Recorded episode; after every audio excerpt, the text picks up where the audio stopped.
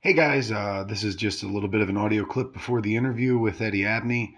Um, this is the first interview and the first episode of Sunk In Deep, which is going to be martial arts based, a lot of jiu-jitsu guests, uh, probably some M M A guests, people who run schools, et cetera.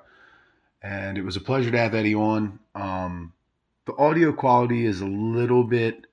Not, it's not bad. It sounds, it sounds really good. It's just, uh, I used uh, a microphone. I used the microphone that I'm recording this on between two of us. Uh, I accidentally forgot my power supply for the uh, mixing board that had two mics running to it. So I was down my usual setup, but to be honest, it allowed us to have a pretty organic conversation because we didn't have mics shoved in our face and we didn't have to worry about, you know, having technical efficiency. It was very simple and it was a good conversation, and I think it'll sound just fine for you. Uh, but yeah, my guest is Eddie Abney. Eddie and his wife Michelle own the gym Method M M A, where I started my journey and have continued uh, the whole time. That's where I train. Uh, Eddie is a black belt under Danny Suarez, who is a Chris Howder black belt. Um, and so we are a SoCal SoCal Combat Club is, is Danny's school, and we are a Combat Base uh, affiliate. And Eddie is also a black shirt under Bang Muay Thai, which um, there are not not a whole lot walking around on the planet, so that's really awesome, especially for the M M A world. Uh, Duane Ludwig is a is a legend, to say the least, and we have the pleasure of associating with some pretty high level people. And Eddie gave a great conversation. It was a pleasure talking to him. Uh, he's, a, he's a hell of a guy. Him and his wife have done an amazing thing in our area. I actually went to high school with Eddie, and we had a good time talking about gym culture. Um, we, we told a little funny backstory of, of me and Eddie in the beginning. I caught him off guard with a memory I had uh, from when we were in school together and almost got into a fight. And yeah, I just, it was a pleasure talking to him. I'm glad I, I was able to, to make that work. And I hope to have more guests on in the future on Sunk In Deep. And yeah, I'm, I'm looking forward to it. I'm actually really happy. Eddie helped me name this, uh, this segment of shows under Lost in the Deep End. So that was fun. You'll, you'll hear that as the, as the show goes on. So cool. I'm trying to think if there's anything else that's that's worth noting. I didn't write a bio out specifically, but um, that that covers some of the bases, and we talk about some of Eddie's stuff. And I'll write I'll write some stuff in in the in the show notes as well. So uh, yeah, it's a pleasure to have my coach on. Enjoy. All right, I'm here with my first actual guest in person. So far, I've done all the episodes with Matt Bressler. This is an episode of Lost in the Deep End. Um, if you've listened to this podcast, you know that there are sub-series, there's deep cuts, there's uh, um, be- to infinity and beyond. I want to get, this is the this is the martial arts uh, episode, and I want to get that series started. I want to do a few different things. I want to get a fitness thing going, and, and even if it's a series that maybe there's only six, seven, eight episodes over the, the span of a year. If there's a recurring theme, um, I'd like to do a sub-series, so all that can be dedicated to specific uh, groupings of episodes. Uh, I got that from the J R E M M A shows. So I'm, I'm here with Eddie Abney. Eddie, do you know what I'm talking about with J R E M M A? Yeah. Joe yeah, Rogan experience. Exactly. So he when he has M M A guests on, it doesn't get released all the time as a as a uh, Joe Rogan Experience episode. It gets released as J R E, M M A, whatever. And that actually got me this idea to be like, why can't I be a station? Why can't I be a, a podcast that does that with five, six, seven? It doesn't need to just be M M A. Why not just be a, a, a thing that categorizes their episodes with individual sorts of things? It's good inspiration for sure. Yeah, and I, I want, as if I'm not inspired by Joe Rogan enough, I just figured. That's awesome. And uh, you know, of course, I wanted to get you on. Um, for those of you who don't know, Eddie Abney is the owner of Method M M A. It's where I've done uh, my, my martial arts journey. It's where I started doing jiu-jitsu. I've known Eddie all the way back to uh, the worst sport I ever played. The, I, I was always good at sports I played. I was not good at football. And Eddie was a, a tough lineman a year above me. And you, uh, you, you were one of the people I liked being around you back then, um, because even though you were like a big, strong, tough guy and like a good lineman, you weren't like a jock to the point where like you – hated having this like goofy, gothy, mohawked fat kid on the team who just was not one of the guys. I think that's because I hated football equally. Yeah, you hated football too. I have an equal hate for it as well. Did but, you play football before that happened? Uh, when I was younger, I played football when I was like eight years old, like something yeah. like that. Like I was into like baseball, football, and then I just kind of got out of sports. Like team sports was never for me. I think that's why I excelled in martial arts. Yeah, and uh, speaking of, this is actually funny, and this is not something we've really talked about. This is, I feel like I got away by the skin of my teeth one time with you, because I was just a very, um, I would say combative. I still am in ways, and I need to like check myself a lot and make sure I'm like being a positive person to atmospheres and not just like getting it in, getting into it with people. But like growing up, I liked the idea of always having somebody that I'd want to get into a fight with or or whatever. And there was a time, it wasn't even because of you. You were friends with people that I had a disagreement with, and you got pulled into that. And I was just like, anybody who will fight me, I want to fight. And I was the, also the type of person that thought everyone was lying. And I remember you at the time had started doing some boxing, and you knew a little bit about boxing. Or I, I want to ask you about that, like if that started off, or or like what maybe that journey. Obviously, is something we'll talk about. But this just goes to show a little bit about me and the nature of Eddie, knowing the like what he was able to do. He showed great restraint, because I know he could have just knocked my my clock off.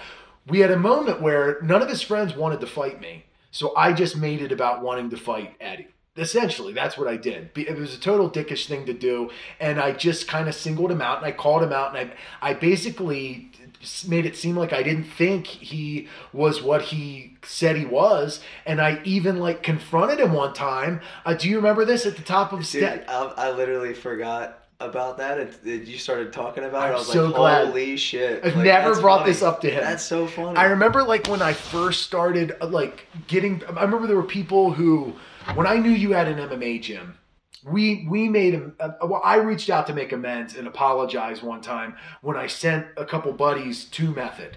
I was like, oh, you know, you're interested in M M A, go check it out. They were coming to a gym I worked at, like a, like a weightlifting gym at the time. And, uh, That's how we a. first had a yeah Model A, and that's yeah. how we first had a conversation. I believe they had kids that might have started up. Well, anyway, I reached out and I was like, "Hey, look, I'm sorry about what happened. You know, it's no, it's whatever. I, I got into it with a lot of people growing up. I don't remember exactly what I said, but I was like, you know, so so we haven't talked about it since I joined at Method. But there was a time where I went to try to fight you at the top of the steps, and you're like, I, I was like, I was like, uh, I, I found him like out. Going to class, I think the bell had just rung, and I saw him at the top of the steps. I said, I said, hey, dude, we're gonna fight right now. And and and you're like, dude, I don't want to get into a fight with you, man. Like, you said it in a way where it was like not the typical like I'm a scared kid sort of way, but it was just like you knew that I didn't know what I was getting myself into, and you didn't want to prove the point. And it probably helped that it was at school, and you probably were like, I don't want to get suspended over this, you know, sort of shit, you know.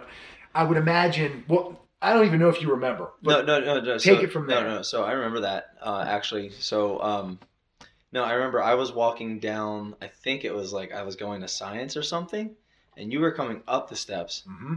And I remember, I remember. So that was like right around the time I started boxing, and I remember like I think I started boxing like maybe like three or four months before that or something like that. And I had been sparring and stuff like that. And I remember me thinking, and especially now, because I, I, I still think this now when I have new people coming to the gym. Um, because I like I look at like you look at someone who doesn't train or has has not really experienced everything the training has to offer. And it's almost like you feel uh, bad for them. Like like that, like they're not one hundred percent aware of what they're getting themselves into. So like what I mean by that is like when you have like a white belt come in and they're just they're getting ready to roll, and you can see in their eyes that they're like just ready for something that they think that, you know, there's a possibility that they're going to win. And in your head, you're like, dude, like you're not going to outwit me. You're not going to you're not going to beat me to the punch. I've been here a million times, or or I've I've experienced this already. I know what I'm capable of. Do you know what you're capable of? Type of deal. You know what I mean? Whether that be with sparring, jiu-jitsu, whatever. So I remember, I remember like having a really long conversation with the guy that I was doing my boxing training with at the time, who ended up moving later. Um, but uh, I remember him talking about like fighting outside the gym and stuff like that, and how like people just have no idea. Like they don't know what they don't know. Right. And I remember just like, I remember you saying that. And then I, I'm, I'm pretty sure that what I thought was like, all right, well, I could do this right now and I could look like the tougher guy, bigger guy, whatever you want to say, and get one in and win right now. Or I could like spare this guy and just, you know, not introduce it so rudely. Yeah. You know what I mean? Because right. like now, I, I mean, I used to be full of piss and vinegar too. Like, especially starting out, like back then, like, cause you know, we used to do like the boxing fights in people's yards at parties and stuff like that. And yeah. Um, I remember like very vividly, like hitting people at while, while training, like and you know, boxing with gloves on and stuff like that, thinking that was safe. Nowadays, I would go back in time and kick my own ass for doing that. Because, I mean, that's very, very dangerous when people do that. And um, I don't know. You just you, you look at you look at it like a, or at least I did and do look at it as like a like you have no idea.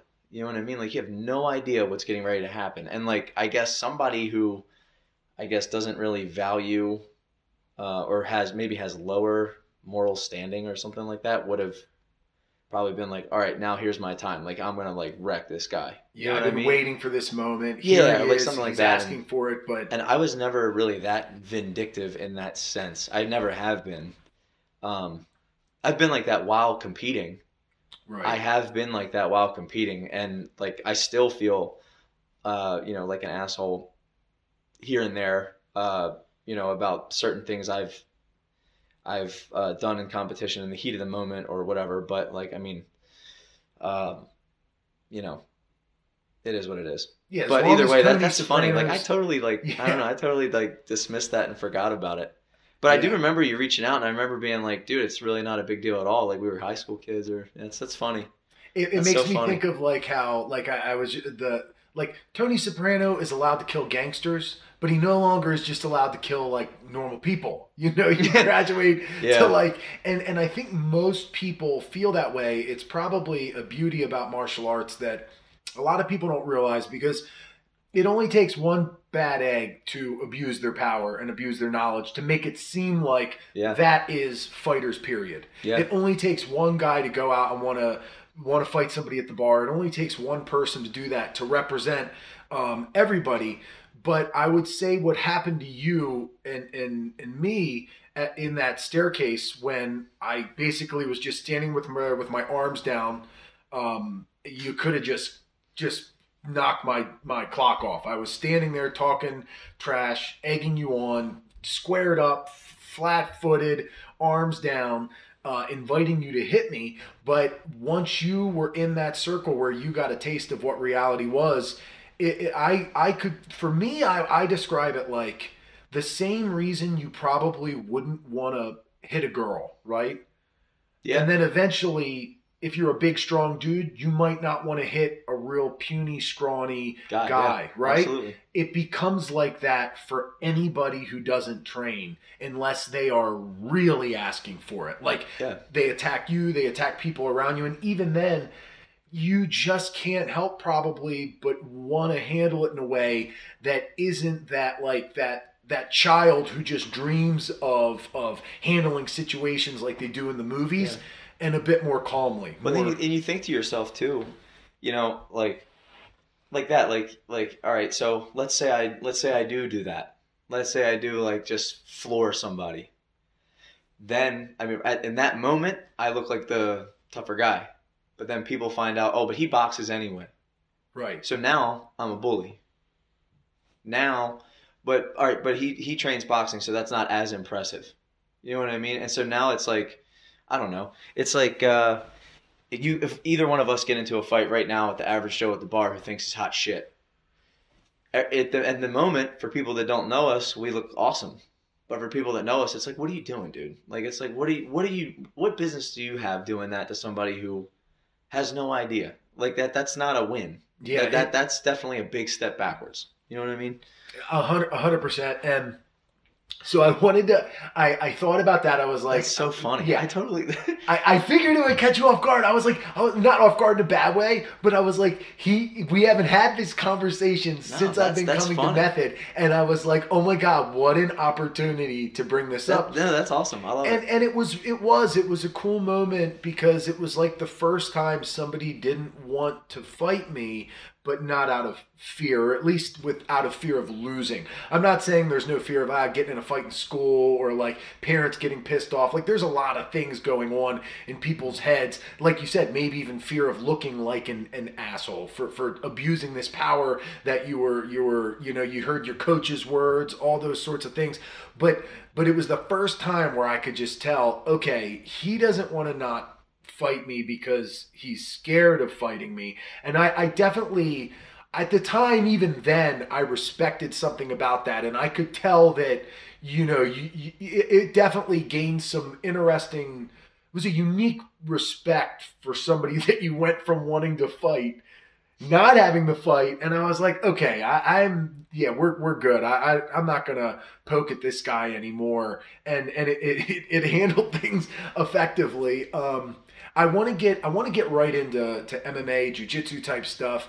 Um, you got into it at a pretty young age, like as far as I know. You talked about boxing some at the end of high school. Yeah, but that was like that was very minimal. I boxed for about a year and a half, and then, um, you know, after that, and, and and that was just that was a cool experience, but it was never my main goal. And um, I got into boxing because when I started watching M M A, all you heard was, oh, this guy does boxing and Brazilian Jiu-Jitsu. Boxing, Brazilian Jiu-Jitsu. You heard Muay Thai a little bit, but you didn't really hear, you know, um, usually when you heard Muay Thai, it was like about a specialist. Um, or or a guy was a wrestler, or a guy was a Jiu-Jitsu black belt. Um, but the best guys at the time, at least around the time that I was introduced to it, because I was introduced to M M A at an early age, not training, but watching it. And it was kind of like this taboo thing. It, you would only see it if you saw somebody who had a V H S of it, and it would be at their house or their uncle's house or something like that. So um, ironically enough, the first fight I ever saw in the U F C was Vitor Belfort and Vanderlei Silva. And I watched Vitor Belfort annihilate him in forty-four seconds. Um, and in the build up to that fight, on the video I watched, it was on a V H S tape. Uh, or maybe they recorded it or something. It was at my uncle's house. And uh, they said that Vitor had boxed and he was a black belt in Brazilian Jiu-Jitsu under Carlson Gracie Senior. So I was like, okay, well, I want to be like that guy who just did that to that other guy. So I have to box and I have to do Jiu-Jitsu. So I got into boxing with the intent of it being more geared towards eventually M M A. I had no idea where there were any local Jiu-Jitsu schools back then. So boxing was easier to find. So that's when I got into boxing. And I boxed for about a year and a half-ish, maybe a little bit longer. And then I got out of boxing um, because I decided to do a Brazilian Jiu-Jitsu tournament at um, Essex Community College. Um, and uh, it was a totally different experience. So like in striking, they talk about like setting the knockout up, letting the knockout come to you. For me, jiu-jitsu and grappling in general, you are in complete control of that knockout. You know, from my experience, you can walk somebody into a problem that there's bad decisions no matter which way they want to solve it, and you can catch a submission, and you can be, it can be done like that. And um, I love that, like there, because it's really it's not about luck or chance. It's one hundred percent setups and how well you know the game, and it's like you can you can trap somebody really quickly and really easily, or it can take you some time, but you can still do it, and you can control that knockout, you know, through submission chains and things like that. So to me, grappling was very, very attractive from the beginning. And then, you know, um, I don't know, it, I don't know, the training of it, everything about it just totally just caught me. Like it, it, it I was hooked from the first day. Yeah, I'll tell you, you bring up a good point that I think a lot of people don't um, realize about striking, especially from a fan's perspective, is no matter how good you are of a striker, especially in M M A, with those little gloves, with the cage, mm-hmm. um, with with the adrenaline, with, I mean, you know, you, you plan for a strategy. If somebody comes out there, um, if, if you watch M M A, it's almost like, and this is recent M M A, Michael Chandler, Dan Hooker. Who do you oh, think yeah. probably is the more technical striker? Well, I mean, stylistically and statistically, you look at someone like Dan Hooker, who's taller, longer. Um, you know, you think, you know, oh, taller, longer guy. All he has to do is stay on the outside, control the distance, use kicks, keep Chandler away. Chandler just comes in hard, boom, boom, and then done. Like, it only takes one. It, yeah. And especially for M M A. Now, again, I don't want to confuse, like, um, my love for jiu-jitsu as like a um, a knock on striking. I absolutely love striking. I'm in love with that as well. But um, what I mean by that is striking to me, in like for me, learning it in the beginning was a lot harder than learning jiu-jitsu. So like when I talk about how much I love jiu-jitsu, it was only because it came to me so much more naturally than striking did. Striking, I've had to work my ass off to get where I am now, and I'm still not as comfortable with where I am now as opposed to where I think I could be. So, um, you know, and that's that's one of the main reasons that I got with that I got with uh, my striking coach Duane, because it's like, you know, um, I, in my opinion, he's the best striking coach in the world, um, and not just my opinion; that's the world's opinion. But, yeah. um, you know, I think that. To me, it's just I have a really high level of respect for elite strikers. And in M M A, yeah, you are right. Like the little gloves, I definitely think can take over the pace when someone's trying to be too technical. I saw it with Gokhan Saki in the mm-hmm. U F C. And like I was watching him expecting like just easy highlight reel finishes and knockouts and just steamrolling people. And I have a lot of respect for, for Saki. I think he's awesome. He's an awesome striker. He's an awesome kickboxer. But, um, you know, the little gloves make a difference. Yeah, and K- you saw that in Pride. You know, you talk about. I know you're, you're, you're a big M M A fan. I also want to say too, I will cut an intro that, that goes over like you know, you you're you're. We'll, we'll get into talking about Duane. We'll talk about the, the the Danny. We'll probably talk about a lot of your lineage. But yeah. in the beginning, there will already be some sort of things about you, Michelle, your your your credentials with things. So yeah, no, no uh, by now, people do know that uh, you will be. You're a you're a Duane Ludwig affiliate that that our that our gym is and and that sort of thing. Um, but I do want obviously I want to get into that. Uh, yeah, you saw that a lot. Be, you being a big fan of Pride, it's like when those guys came over from K one and they went out there. There were some K one guys who got knocked out by guys who were just almost brawlers. Yeah, just and and and you're right. It's not a knock on striking, even from my uh, point of view either. It's just. When you are a lights-out grappler, like you said, every direction you go, jiu-jitsu is going to make it worse for you. When somebody has good jiu-jitsu mm-hmm. and they have superior jiu-jitsu, every direction you go gets worse. And yeah. there's no real ability to just bite down and throw your God-given natural whip into somebody and end somebody. You can't... You can't um, almost, I don't want to say fake it, but but you can only go so far with natural ability and athleticism in jiu-jitsu. Yeah. It would take insane parity. Whereas whereas in M M A, I mean, you get these guys out there, you know, whether it started off with Tank Abbott, I don't know what his boxing skill was, but I mean, look at Chris Lieben. You get these guys who just have an ability to eat a few shots, bite down, and throw a few punches. I mean, the way Chuck Liddell fought in M M A, you would think that yeah. that would not work in boxing. No, Chuck in Chuck in boxing or, or Muay Thai. I mean, he's he's over. Yeah, like, you I would mean, think for sure. yeah, you would just think, oh my God, wide open, and and how's he going to land in a boxing shell? And, you know, because those big gloves, for me, the thing I noticed the most is you start to understand why there are good, and and, and you don't you don't preach things like trying to fight with your hands down and doing all that sorts of things, because obviously that's a bad habit, that's a high risk, but you start to really understand once you start striking why M M A fighters kind of fight the way they do, why Connor's like wide hands, and why there's so much more head movement, single strikes, less less hanging in the pocket and throwing long combos. Yeah. Um, you got to be really, you know, what do you think the difference between M M A striking and, and striking for kickboxing or, or boxing is not something talked about a lot, but no. What do you think feels different in M M A when, you know? Well, uh, the obvious thing to me is the threat of the takedown. So like in Muay Thai or in boxing, there's zero threat of somebody just coming in and double legging you and dumping you in your head. Um, you're not going to be, you know, pushed against a fence and, you know, worked over with cage work and clinch work and dirty boxing and things like that. You don't have to worry about, you know, anybody touching your legs in that sense. So the reason, I mean, that's the reason that M M A has the lower stance. You know, the, that's the reason a kickboxer will have to stand way lower than what he normally would in something like, something like K one or Muay Thai.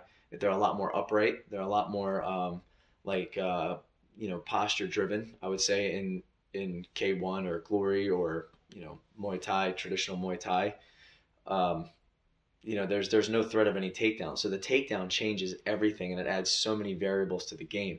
That's why you have guys like, um, you know, in, in my opinion, not just because he's on, you know, he comes from the same, you know, Muay Thai or kickboxing lineage as me is, uh, you know, I'm, I'm not trying to play favoritism, but one of the better level changers in the game and guys who are so unpredictable at what he's going to do, whether taking you down or striking, is Dillashaw, mm-hmm. is T J. And I think that, like, the reason he's able to do what he can do is because everybody, he's such a good, he's a good wrestler. He's a, he's a good, he's a, he's a great wrestler. He's a great striker. And he's really, really good at getting you to question what he's getting ready to do next. So a lot of guys will either freeze in their tracks or they'll just cover and eat whatever he's getting ready to throw. You know what I mean? So like, and that's not the yeah. only thing. Those aren't the only two things that he's really, really good at, but those are the two reasons I think that people have to worry immensely about what he's getting ready to do and about, you know, where his feet are going and where his head's going and everything, because it's, it's so hard. Like, he makes it so hard to predict. You know what I mean? So definitely the threat of the takedown, I would say, is one hundred percent the reason that the striking is vastly different. Do you think that that there are guys who are something that I, I kind of – I only have such an eye for it, and I've only done so much – despite the fact of having a few fights, I've only done so much little glove sparring that it's hard for me to really tell. How effective is the idea of shelling up to avoid getting punched in the face in M M A? I think it's terrible. It's I tough, mean, I, I right? think, yeah, shelling up. I mean, you know, if you when you learn how to throw a punch, a punch properly – shelling up is virtually useless anyway, because when you when someone's shelling, they're open somewhere. They're usually, like, if they're covering hard to the front, they're open, you know, up the middle, like underneath the arms or around the sides. If they're covering hard to the sides, they're usually open up the middle, you know. So covering up in M M A, I think, is a really I, I don't think it's useless, because people get away with covering and shelling and things like that, but they're usually never standing in that one spot for, you know, more than four or five seconds. It's usually when they're pushed against the fence and they have no other option. That's where you see a lot of guys covering up.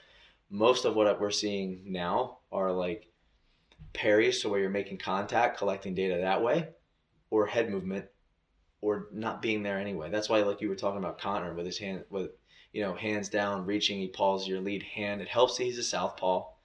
Um, it's it's it's a different type of rangy game, but it's also comes down to footwork and head movement. Everything comes down to footwork and head movement and striking. And especially if you can kind of uh, understand the system, so to speak, with striking defensively and offensively, and you can kind of see and study opponents the correct way, you kind of know what their tendencies are and what they're going to throw anyway. So it mm-hmm. makes it, that's, I think that's why the game is way more intelligent now than it was when I started. Yeah. And, and the, the era that I watched growing up. Yeah. It's, I mean, it's three completely different times. It's almost hard to watch. I love old M M A. You know, I, oh, I, I grew up it. on it. And I still put it on. But it's almost like, as somebody that's, uh, it, it's like I, I almost don't want to be influenced by some of the bad things that you see back then, just how much the sport has evolved technically and the strategy for M M A. It's just, it's come so far, like you said, just such smarter things. Um, I mean, I know Randy Couture really changed a lot, and there were, there was like the Bas Ruttens, and, and there were like the people that, that definitely had a very intellectual game that you think would hold up. But man, the sport has evolved in what, twenty years? It's just been... Bas is a ninja.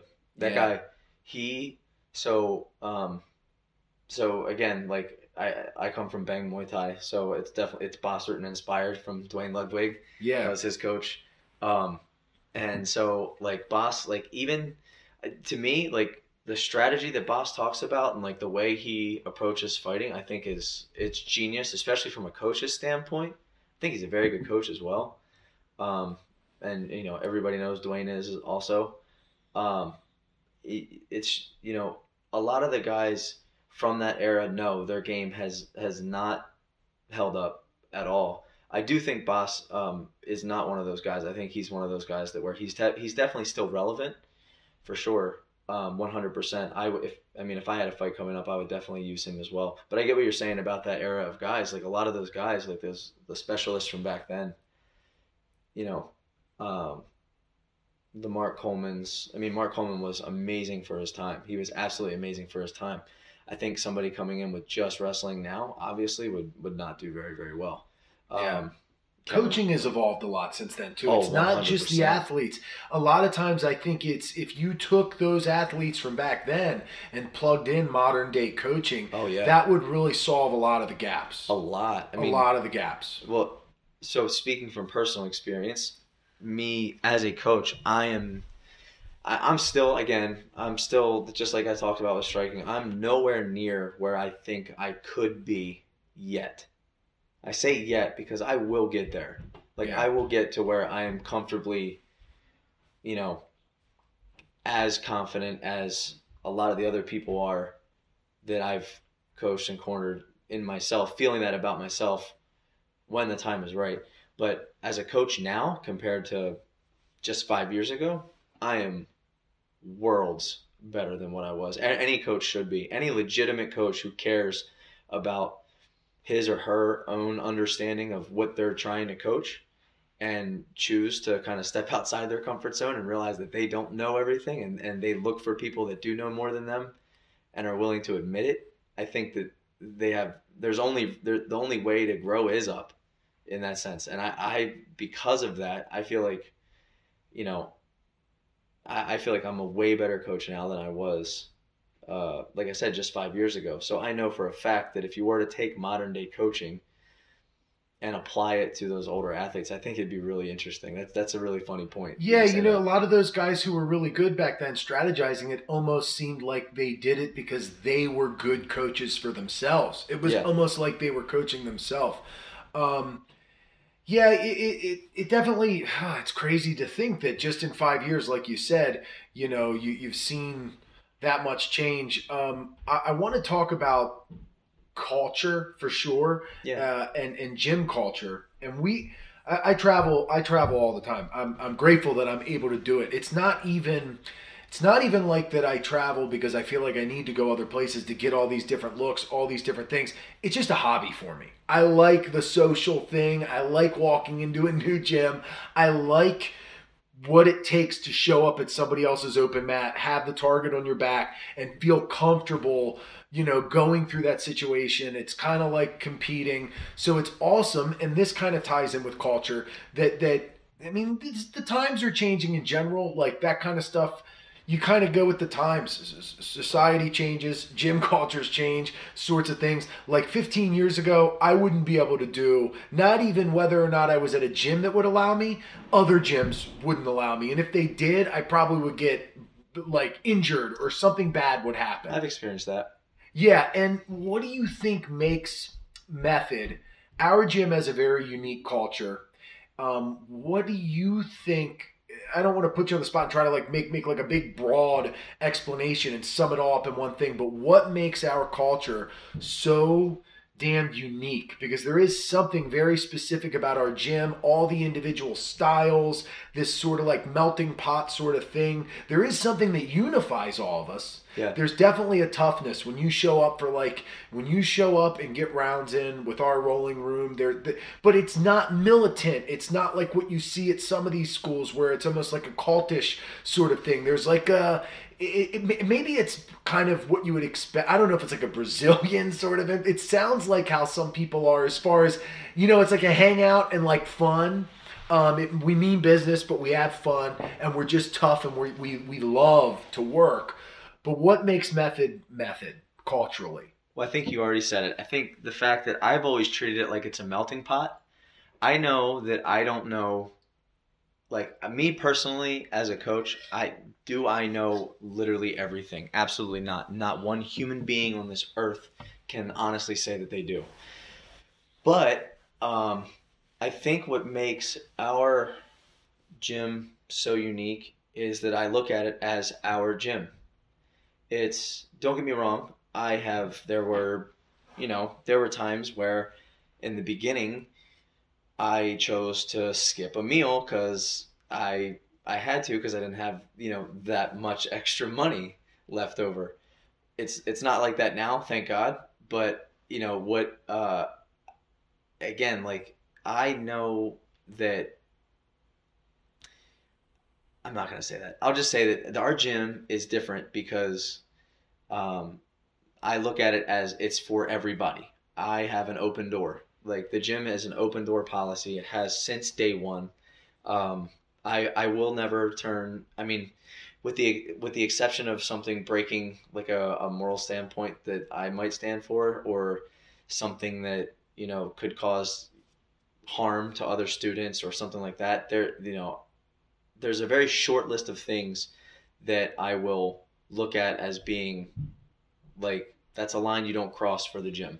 You it, let me train there. no, I haven't no, but, got kicked no, out but, yet. But so. That's the thing, like, like you're not you're not harming anybody else. There's you know, there's nobody getting hurt, nothing like that. Like, but I look at the gym as like, you know, I'm not blind or deaf to anyone else's style or method, so to speak, pun intended, of doing anything. Yeah. That's why we have, you know, three or four different coaches at the gym that all have completely different styles. Like, not one, not. You know, not one person is the exact same, and I'm totally okay with that because, you know, styles make matchups, and I think to me the most one of the most fun things you can experience in a in a room full of rolling is when you have to worry about, and I'm sure this is like this is other at other gyms. In fact, I know it is for sure, but in our gym you have specialists at certain things, and not any two rolls are the same. So when you're rolling with, for example, when you're rolling with me, there's a list of things you have to worry about that are different than when you roll with Kev or when you roll with Manny or when you roll with Ellis or when you roll with Tyler or any of any of the higher belts, Michelle, Rachel, uh, any, you know, you, any of the higher belts at our gym, you have to worry about something totally different. So not one roll is, not any two rolls are the same. Greg, yeah, there's Greg, yeah, Big look, John. Yeah, I mean, Greg, it's endless. Yeah. You I know, mean, the, it's all very, it's all very, none of it's cookie cutter-esque. Now, I do have a system for getting people from like white to around purple belt, but usually around purple belt, it's all about, you know, you know, I'm, I'm, I'm not militant, but I'm, I'm very systematic with how I like to teach white belts, blue belts, and then get people from blue belt to purple. And then around purple, if if at that point you don't know what your style is, I feel like I have have either done something wrong or there's maybe something I haven't shown you that's kind of sparked what you, how you feel yourself like moving, you know, the direction you feel yourself moving towards as a grappler. Um, and even and striking as well. I feel like striking is just the exact same way. I feel like at a certain point, if you're doing both consistently and you're still not sure of what your A game is, I feel like there's something off there. So I try my absolute best uh, to give people as many different looks as possible because I know that not any two people are the exact same, and no one's going to think the same way that I will. I mean, they'll, they'll have the same tendencies, but they're not going to think the exact same thoughts, the exact same moments that I will. And I'm in complete understanding of that. So everybody is going to see different opportunities as a different direction to go. So I think that that's what sets our gym apart. I'm not so militant to where I say, oh, well, if they put their hand here, you have to go for the Kimura, or you have to go for the armbar, you have to do it for the guillotine, or, you know, front headlock entries or whatever. I am very, like, open as to, like, yeah. how people move, what their body type is. Because we have a bunch of different people at the gym. I mean, there's almost, you know, we have hundreds and hundreds of students. So, like, you know, you have to, you have to be systematic in a way, but you also have to be a little bit more free thinking and a little bit more open to showing people different ways of doing things. Yeah. And, and for people listening who just know me from my Instagram and see me putting all this stuff out there, like, and think that I'm some, like, you know, not, not a world beater, but they, they think clearly I'm this really good. I mean, we have, we must have, not only do we have ten guys who probably would beat me, um, as far as like on, on a, on a given roll, um, there's probably twenty, twenty-five people who, who can challenge me in ways that sometimes I, not, not, not that I don't find when, I mean, I go out of my way to travel to certain gyms where I do get challenged in ways, but I mean, we have a deep talent pool. And when I first started, when I first started, there wasn't a black belt. Now, part of that was because Paulo had, Uh, you know, you, your coach yeah. back then had some visa stuff and he wasn't able to rank everybody up. But still, there was a black belt. I believe Michelle was a brown belt. Eddie's wife, um, and and she is a black belt now. They're both black belts under uh, Danny Suarez, um, which is Combat Base, uh, Chris Howder affiliation. But when I first started, like, it, it's crazy the way it grows. Like, you, you understand why... Only so many years ago, there were only so many black belts in the States, and now it's just everywhere. It's flooded. Yeah, and and we are no exception to that rule as far as, like, God, it's crazy to see the growth. And I've only been coming there just over six years. In that amount of time, the amount of people who have turned into, I mean, shoot, what would be uh, some of the best – some of these guys are so good that that fifteen years ago – you could send it back fifteen years ago and they would be like... They'd have a black belt. They'd have a black belt right away. Yeah. It would just be like, oh my God, who is this ninja? Yeah. And then every gym is getting... Yeah. Every gym gets better. Every gym goes gets up with the times and all that. But we just have such a, a unique thing like that. I, I always think that. And I remember a time... And this was like... This stuck with me where... I remember you saying that about purple belt. Like, you know, you got to find your own identity. Hopefully you've had a game. Hopefully you've seen a path that you like. But I remember there was a purple belt who... Um, After he got his purple belt, he was trying to discover his game. And I remember it was cool because, and this is nothing against tenth Planet. I know you have a lot of respect for a lot of tenth Planet people. But I know that, like, with it being the hot topic and, like, it was like a fad. Everyone was talking about tenth Planet when it got big at first. And and, and I know that, that you probably thought that somebody who gravitates towards it might think it's a little bit like it's it's almost like a, this shortcut that isn't actually a shortcut. It's not like you're just going to be in, you yeah, know. There is there is no shortcut. Right. But I remember somebody saying they were really getting into tenth Planet style stuff in front of you. And you were like, that's awesome. If you like that, they had just got their purple belt. And you're like, that's awesome. You need to do. Now is the time you find like you have this, you have this base, you have, you have this understanding of the sport. You need to find what you like. You need to find your game. If you haven't found it yet, now is the time. And you were very supportive of something where, like, if if you're not into that, a lot of coaches would be like, you know, fuck that bullshit. Fuck, fuck tenth Planet, blah, blah, blah, yeah. blah, blah, and just have a chip on their shoulder about it. And like you said, there might be times where we speak, I mean, I don't want to say like hyperbole, like it's not fact. Like there are times when you're coaching, you say, oh, you don't want you, you do this, you're going to get caught in this, you do this, like as if it's fact. But it is, like, it's always more about percentages or, like, I like this option because of this. Yeah. I like this because of that. But but if you needed to show how it would work the other way, you would be able to show a way yeah. using good jiu-jitsu. So it's like there's a reason you teach a white belt to turn in instead of turning away. Yeah. There's a reason you teach them these things. But the same way you teach jiu-jitsu is is... there's always a way to use good jiu-jitsu in almost any direction, I think.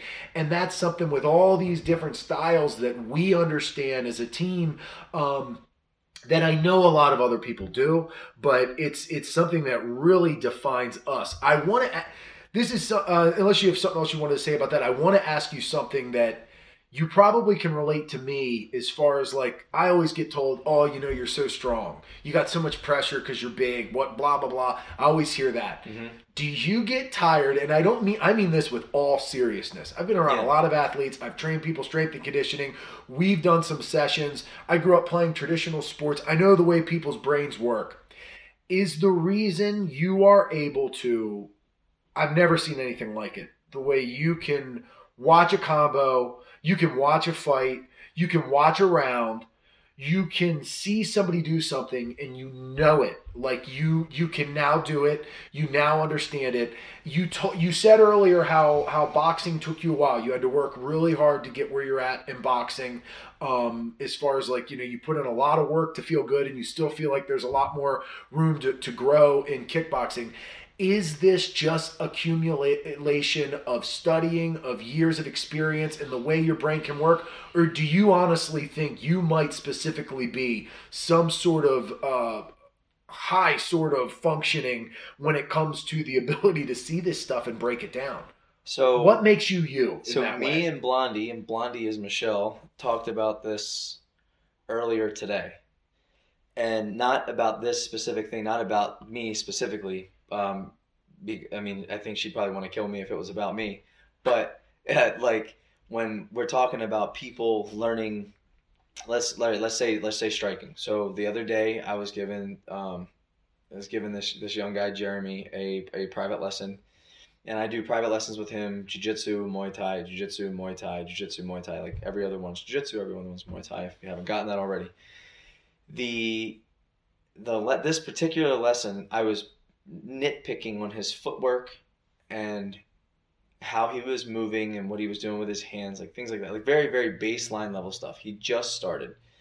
And this kid in an hour, when the hour was over, looked like, like, you know, uh, someone who had been at least doing boxing or Muay Thai, like the way he was standing, the way he was moving, he looked comfortable in his stance.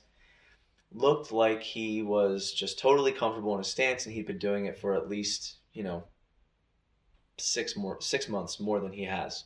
Yeah.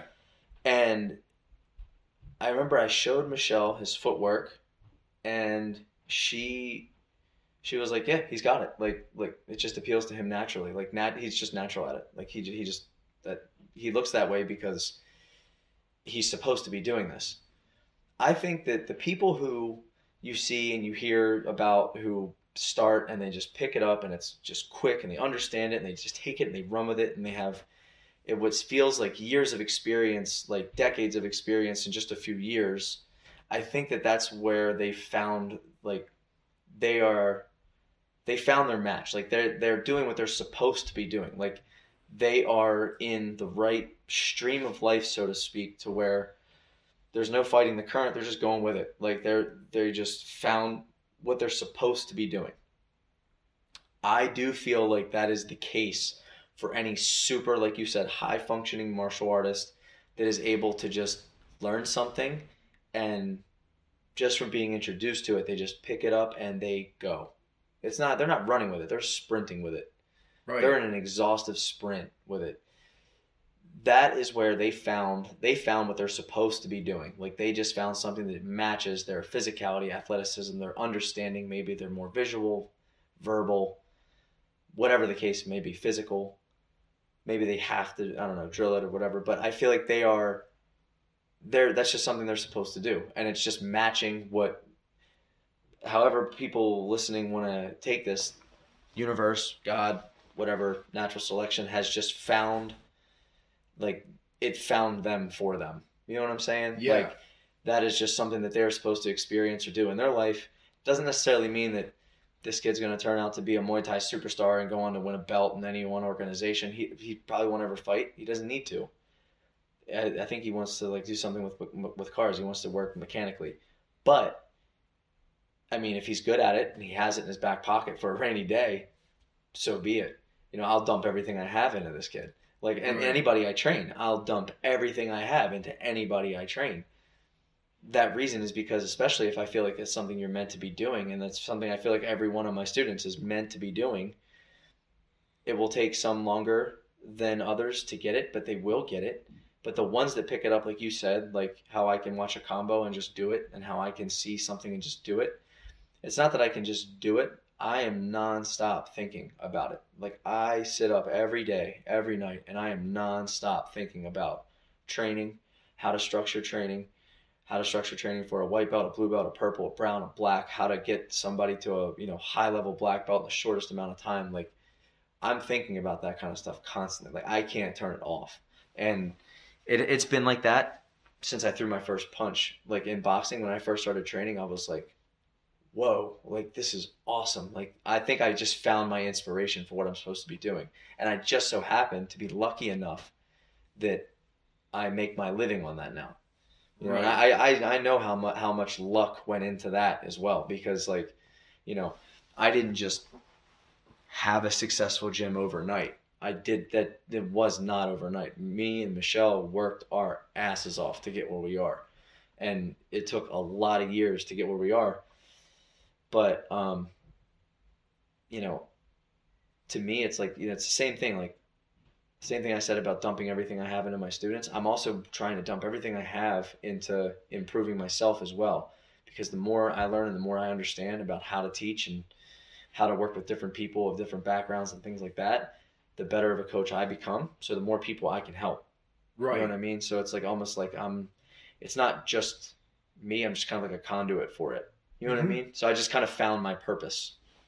That makes total sense. I, I can, you know, where I can relate to that with uh, jiu-jitsu and, and and striking as well. Um, I noticed that I have a very tough time paying attention and, like, focusing on very complicated drills, and, like, it would take me a lot of effort. Like, with, like, the Bang Muay Thai drills, I, I love it, but I just notice that I struggle to remember and think of these long combos more than the average person. And and same thing with certain jiu-jitsu chains, certain things.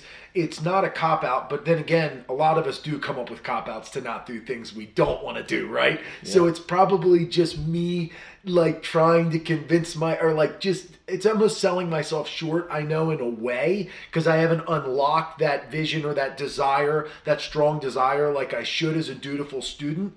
But I, it, it clicked when I discovered conceptual jiu-jitsu for me, thinking of that one little mini game. And and uh, we had um, Nick, uh, jiu-jitsu brother. Yeah, yeah, yeah. I always hate saying his last He's name. A stud. Yeah, and um. He he touched on a lot of that and the alignment principles and all that. But what I've noticed is, even though I love that stuff and I think that makes my game, it like clicked. Like, I can take a concept as far as you could possibly take it. Mm-hmm. That's what I'm s- staying up at night thinking about. Uh, just the idea of balance, the idea of ener- the energy battle. Like, these are the things that fuel me. And I, I, I use them to fuel the ju- what little jiu-jitsu and what, and what little striking and boxing I have. But, like, just the basic things in a boxing match of, you know, if you circle to this way, you isolate the lead hand, you can throw this one down the middle, you know, you can you can throw the hook to the outside of the lead. You, you, you can, there's like a little games that you can play in the sport for those of you who haven't thought of this way. And, and what I like is we get some of that, but it's not like you try to make everybody learn that way, because not everybody thinks that way. Yeah. Some people need to learn a different way. Like, like you said, everybody thinks differently. And it's cool to get little tastes of all these different styles. And it's cool to see the, the willingness to, to change from, like, the types of series we've done training-wise to, all right, this day. And even if we say, like, sometimes it's like, oh, you know, we're going to start doing things this way. It's like, you're in the middle of working this stuff out. It's, fre- you know, it's what you're passionate about. It's what you've been thinking about. And if somebody pushes you in a different direction intellectually, you're going to take us there with you. Yeah. So at times it seems like it's this, it's this, it's this like flow that maybe to somebody who comes in for a few weeks, they might not see the structure there, but it's this beautiful willing to go in any direction, whatever you've been learning from, whatever you feel inspired to do. I can, that resonates me a lot as a strength and conditioning coach. Yeah. Because I might say to people, all right, I want to get into warming up every day with empty bar good morning, empty bar this, empty bar that, but then I might be inspired three weeks later in my own practice, my own thoughts to do something different, and I'm not going to be so glued to that structure I projected a few right. weeks prior. Yeah. And I've noticed that you're willing to kind of like, if you learn some new sort of idea for, think of some sort of new idea for flow rolling, or Manny comes in and shows this new thing that he did with, with this guard thing or whatever, you're yeah. willing to go there. And when Nick came through, it was like, all right, we're going to talk about alignment. We're going to talk about power position. We're not going to go all in and just make that our new thing. But it was like, it was the perfect balance of all that. And and I really think that that has wore off on me, and it, and it works great, despite me being kind of the concept guy, which is cool. I get to kind of be that role. At times I need to remember when I'm giving information, hey, it's not the end-all be-all. Hey, don't think that, that what I'm telling you, I, I know I say it with confidence. I know I say it with conviction. It, yeah. it It's not like this is going to, nothing's a shortcut, like you said. Yeah. But But there is, like, when you are passionate about something, I say it like, when you're solving problems in the middle of it and you share that information, it almost sounds like you're like giving them all the answers, like you're solving jiu-jitsu in this one thing. When you're feeling it and riding it and you're relaying information, like sometimes when you're feeling like back take stuff and you're talking about the back and you get a roll, like I, I'm not just saying that because you wrote that post lately. I've oh, heard yeah. you do it before and explain it in ways about the back where it's like, oh my God, that is a way. That is like, it's not all of jiu-jitsu. So it's definitely not all you need to know, but it, the way you convey it when you're feeling it and riding that wave is like, man, you're gonna really like, you can take this and run with it. This one little thing that we went over, you can just take it and run with it, and you can be a straight up, you know, killer with that little bit of information. Oh, yeah. And it's cool to be a part of that ever-changing sort of um I don't know, the ebbs and flows, if that's a legit uh, thing to, to, to talk. As a matter of fact, I want to say, too, in future episodes, I, I not only would I love to, I'm sure I'll be able to get you on more regularly. I would love to spend an episode, say, just talking about the back. Or not just, but, yeah. like, the idea of, like, things that funnel to, from, about it, historically, other people who do it. But, you know, I, I think it would be fun to really, because the whole idea of Lost in the Deep End is yeah. taking things deep, going yeah. in deep. So like this is a general episode with you. You're you're you're uh, my coach. You're you're uh, you and Michelle are the owners of the the, the gym that I train at. Um, I mean Michelle's my coach too. Uh, but it's like I want to do like a general sort of like yeah. anything. But eventually I would love to just take a couple things really deep, um, because that's like the beauty. I think of it like if you ever have you ever had this thought was or like. Maybe maybe this is a good question, and I know we'll probably wrap it up soon, but, but um, like, I noticed this. Somebody can shoot pool, and they can get better for five, eight, ten years. A bowler can get better for eight years at just that one movement, that one thing. They're still refining their game. They're still refining their vision. And you, you have a million things you can do that with in jiu-jitsu. I think that's why people can grow so... can grow infinitely, because again there's so many variables, not just for jiu-jitsu but for M M A as well. Striking, same thing. Wrestling, same thing.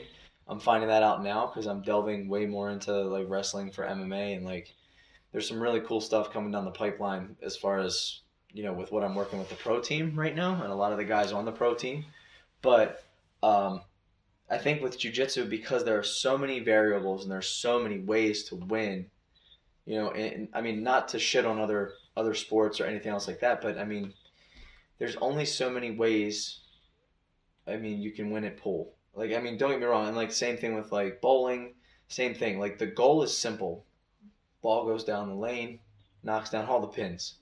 You can learn different ways to to you know to pitch, but at the end of the day, you're throwing a ball to the catcher. The batter's going to try to take a swing. Like, there are so many different ways to win in jiu-jitsu, and somebody can be up by, you know, ten points, get caught in a submission, match is over. A basketball team cannot be winning by twenty, thirty points with thirty seconds left in the game. The other team shoots a certain way, gets a basket, they win instead. That cannot happen. In jiu-jitsu, that can. So that's constantly being broken down and explored. A lot of these people at the earlier levels are going back and dissecting small little movements, like, or even even even big movements, back takes, guard passes, sweeps, reversals, pins, takedowns, throws, whatever. And they are drilling the hell out of them for hours and hours and hours on end a day, to the point where you're seeing people make progressive jumps that are huge. And, like, again, one of the main reasons you can infinite you can get good at jiu-jitsu constantly, and there you know there are such there is a such thing as a diminishing return over over a long period of time. I've been doing jiu-jitsu for fifteen years now, and it is, you know, there are no no drastic diminishing returns, but there's only so many ways you can apply a rear naked choke. There's only so many so many ways you can apply an armbar, but it's getting to them is what can change.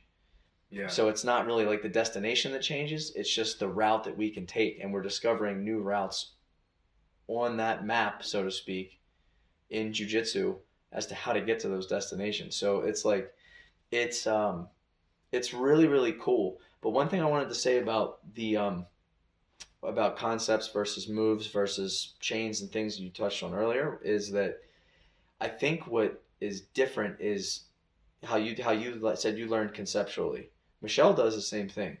My wife can learn a concept about something and start looking at like eight different ways to apply it. And I cannot do that. I, I can't learn that way. Wow. But what I can do is I can see a series of moves, submissions, submission flows, a lot of which I got from Eric Paulson. Um, and, you know, like Danny Suarez, like he is a fucking straight up ninja. Like, I would say Danny is responsible for taking my jiu-jitsu to where it's at now, one hundred percent. Like, Danny, I owe him a lot when it comes to jiu-jitsu and grappling and understanding things and understanding people and their styles and things like that. Um, but I feel like I learn inside of that movement, at like how you were talking about where to disperse your weight, how right. to pin someone correct correctly and things like that, and like learning concepts through that. I learn the concepts of moves through doing those moves. You know what I'm saying? Like if I, I so for example, I showed two different types of guard passes today, one beginner level and one intermediate level in the fundamentals class today. So when I was showing the guard passes, I showed something very white belt, very basic. And then I showed, okay, if the person on bottom does this, this is how we're going to respond. But in that move, I had to stop. And I said, does everybody see where, where my shoulder is, where my toes are, what my knees are doing, how I'm grabbing his lapel, things like that, where I'm where I'm dropping my weight. Through showing people those moves, I'm learning where to put my weight. I'm just by the placement of my body, but it's registering instantly. So like it's being collected immediately. So the next time I roll, I will probably do, like, have you ever noticed how when I show something in a class, If if it's if it's, a, if it's a guard pass, a pin, and like two submissions or three submissions off and like chained together, I will do that exact thing in rolling right after. Yes, I've noticed. And I that will for do sure. it to literally everyone I roll with. Like, I will one hundred percent. I will do the same pass. Now, not not as easily on some as others, right, because of the skill difference between the different grapplers in the gym. But I am teaching myself, like, constantly through doing those moves, as I'm sure other coaches probably do, but I don't learn through a concept. I have to see a move and I have to drill it and I have to teach it and I have to do it and I have to do that over and over again. And then over time I will, oh, okay, I can probably put my knee here for a little bit more weight. I could probably drop my hip here for way, like, you know, way more isolation on their hip. I can probably get a baby hook, you know, with this cross face that can give me way more shoulder pressure than it ever could before if I just do it like this instead of this. But I'm learning inside of the move. Right. So it's not, it's the concepts are the big picture for you. Right. And the moves are the little pieces inside of that picture. The, it's like the frame is the concept for you. What's housed in that frame are all your moves. For me, the moves are the frame and all the concepts are part of that big picture. So like I'm learning while, you know, that makes total sense. You see what I'm saying? Yeah, absolutely. I never so, thought of anything like that, but so uh, it makes you, total sense. If you think of it like that, like, you know, that that definitely it, it definitely explains what gives your moves an extra element. It also like it, it's that it's that refining your drills with this little gray area of like that conceptual application to it. It's definitely what gives you a unique um, game. But that that was really cool to hear you say, because I had never thought of it like that before. And you're, you're definitely right about that. Um, and that's cool to think about your game that way, because it, I'll tell you, you have a tough game to figure out because you're so well versed. Do you think that it's been coaching? When I get lazy, it's not tough. When I get lazy, it's not tough. But when when I'm on, I'm on. I know that right. for sure. Absolutely. What were you saying? Um, it's something that, that I wonder a little bit. Because, uh, like, all right, as a strength and conditioning coach, I try to be that guy that can show somebody almost any option that they could then take and run with, right? And you, like you said, we have the ability to show everybody all of these different options, all of these different ways of learning, all these different directions you could go. But because I'm in that role of coach for strength and conditioning, I haven't taken something in strength and conditioning the way I've taken arm triangling people in jiu-jitsu, because I'm not trying to coach everybody on arm bars. I have to go over Oma Plata's, all these different sweeps. I have a very weird reversal and escape game, but it's because I haven't spent so much time getting good at sweeps. I might get to like deep half, or I might come up into a dog fight, but that that's really it. I haven't had to to learn all this different stuff. Do you think coaching, like like I know you've taken a lot of things very far, but do you think having to know a lot of everything has made it where you've tunneled in on less things and you more are forced into this jack of all trades role?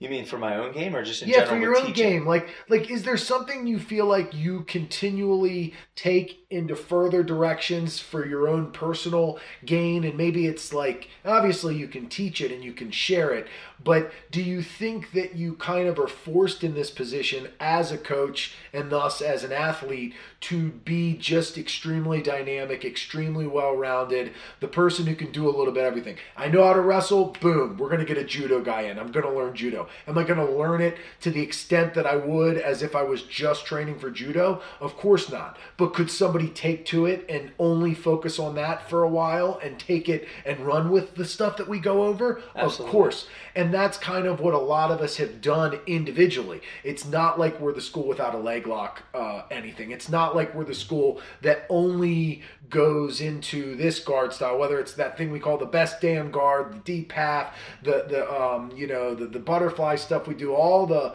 the the X guards, daily hivas, whatever. You have to know it all. Yeah, I mean, honestly, I think any really good coach should, because I, again, I've taught guys that are six seven, one hundred seventy pounds. I've taught guys that are six eight, five hundred twenty pounds.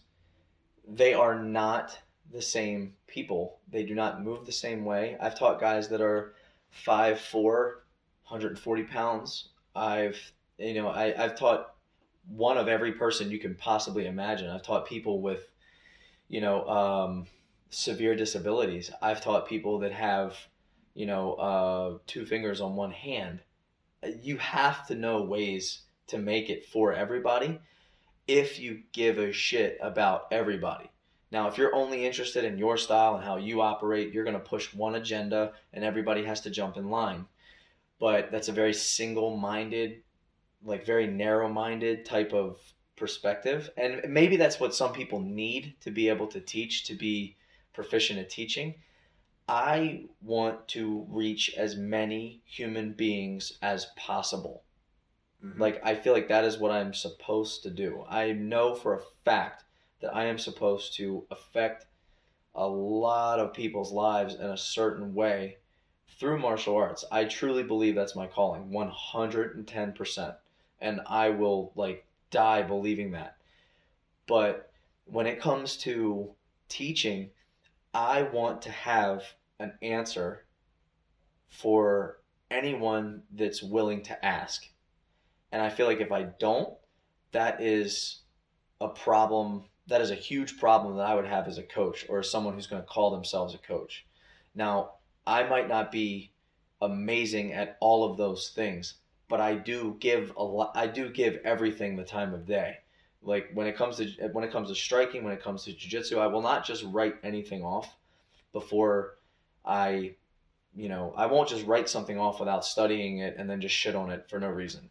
I will give everything an honest look and an honest, like, deep dive, and I will try to explore it the best way I can. That way, if I do have a student who is ultra flexible and can make use of rubber guard, which not everybody can, at least I can give them a solid jumping off point for it and a solid way to intro, like to kind of connect it to what we do.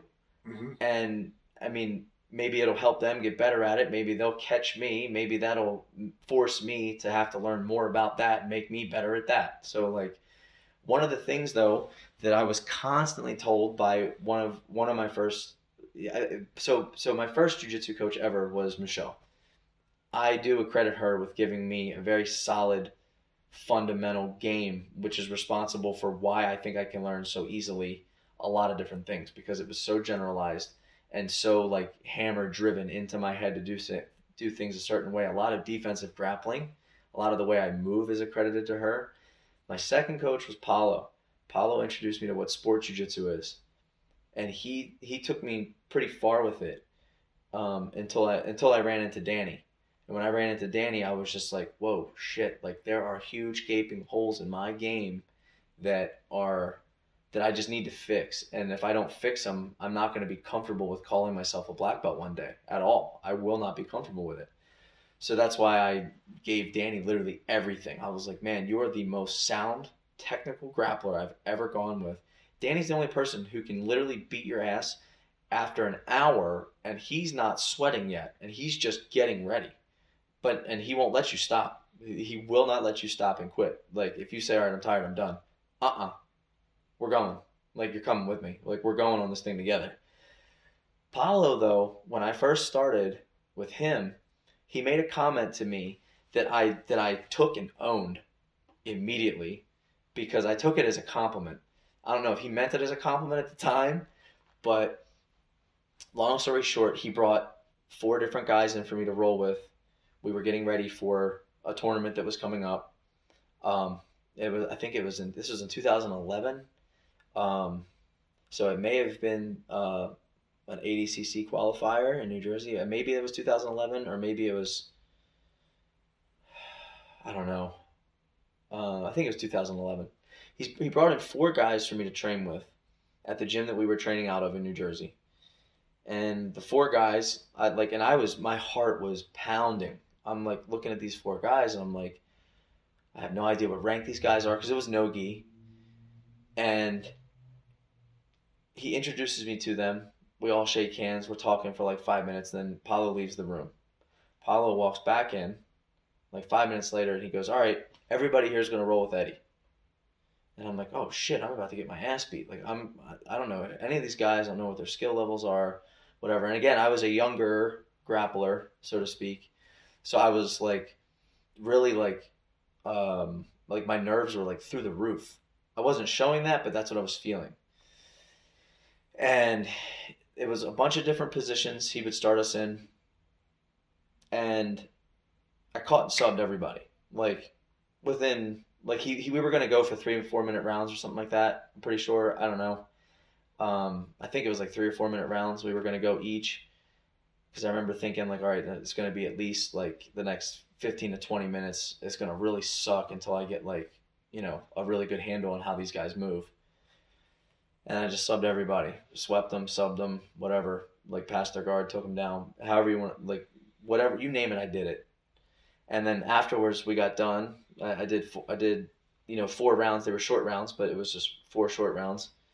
Because I, I subbed them, and another guy would come in, and then we did that. And he goes, all right, four more rounds, four more rounds. I did that three times, and then he told him to leave. He was like, all right, you guys leave.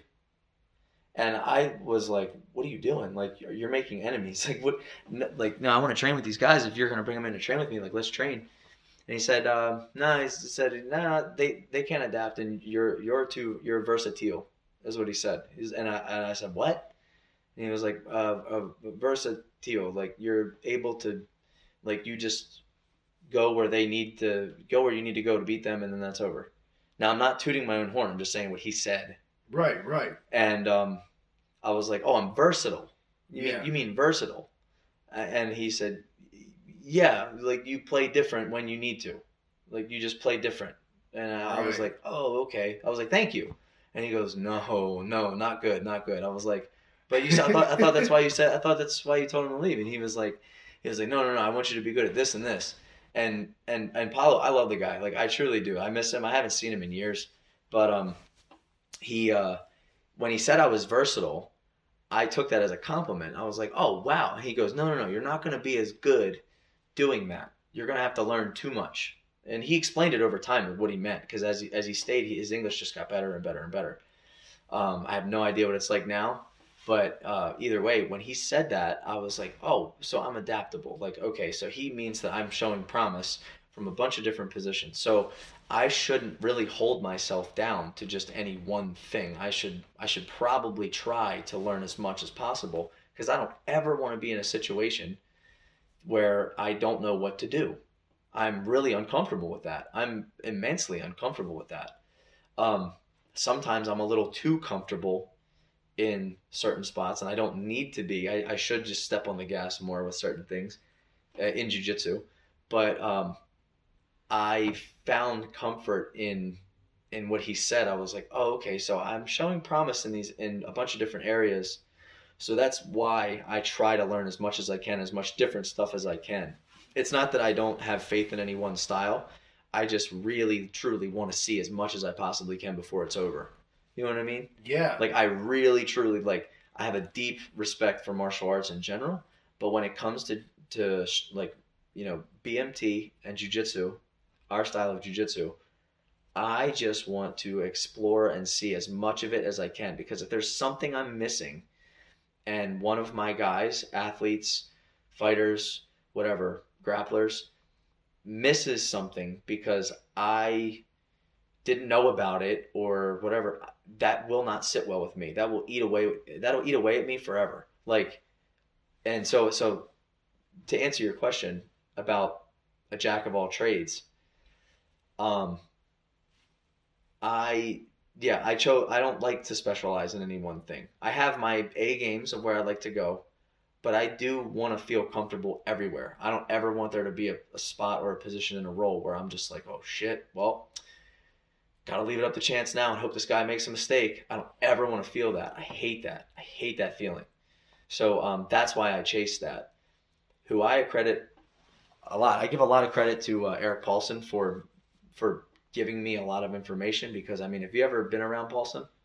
No, I mean, I see his videos. I've, I've learned okay. some of his stuff, but I don't he, know. When you learn something from him, you learn fifteen different ways to do one thing and fifteen different submission chains inside of that one move that can lead one way or the other. I followed him and chased him for years um, and learning just different ways to, to catch people, pass guard, throw somebody, take somebody down, armbar people. I mean, it was just like a ton of information. I did that for almost eight years. And it was like mind-blowing to me.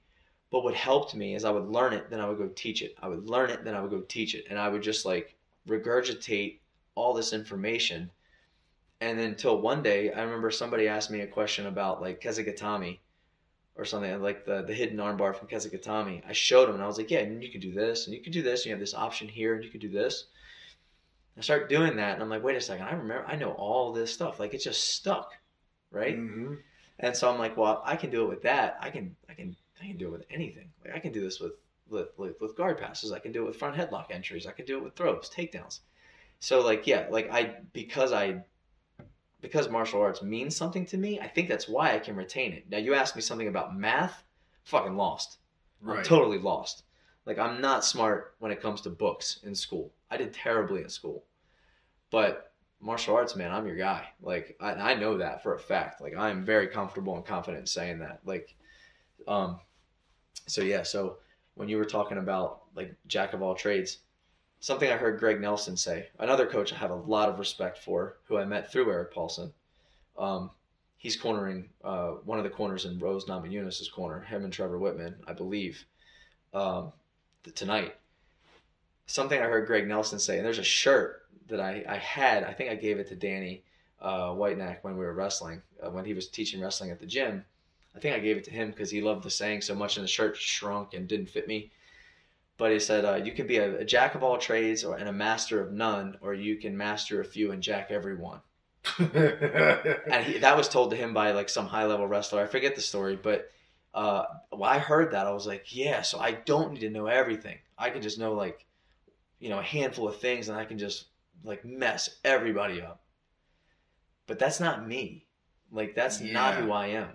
And I'm more than comfortable with owning it because I can see something done and I can learn it very quickly. I can be on it like like that. Like, so, you know, I'm I would rather be like that in my head. Like, I'd rather be like that than just have my A game and then have somebody take me out. Because regardless of who you are, you know, whether you want to be, I told the fundamentals class this today, regardless of how confident you are in your whatever, your takedown ability, your guard passing ability, your sweeping ability, whatever that specialty is in jiu-jitsu or Muay Thai or whatever, regardless of how good you believe you are, somebody somewhere is going to take you to a realm within that subject where you don't want to be.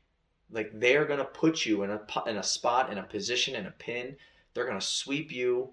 They're going to throw you. They're going to dump you on your head. They're going to they're going to catch your arm like we were talking about earlier. They're going to put you in a spot where you are not as proficient as them. And it's going to be up to you to navigate that. It's not a question of of if. It's always when. It is always when. And like, so that, I think my curse with that is I get too comfortable, like, in certain spots.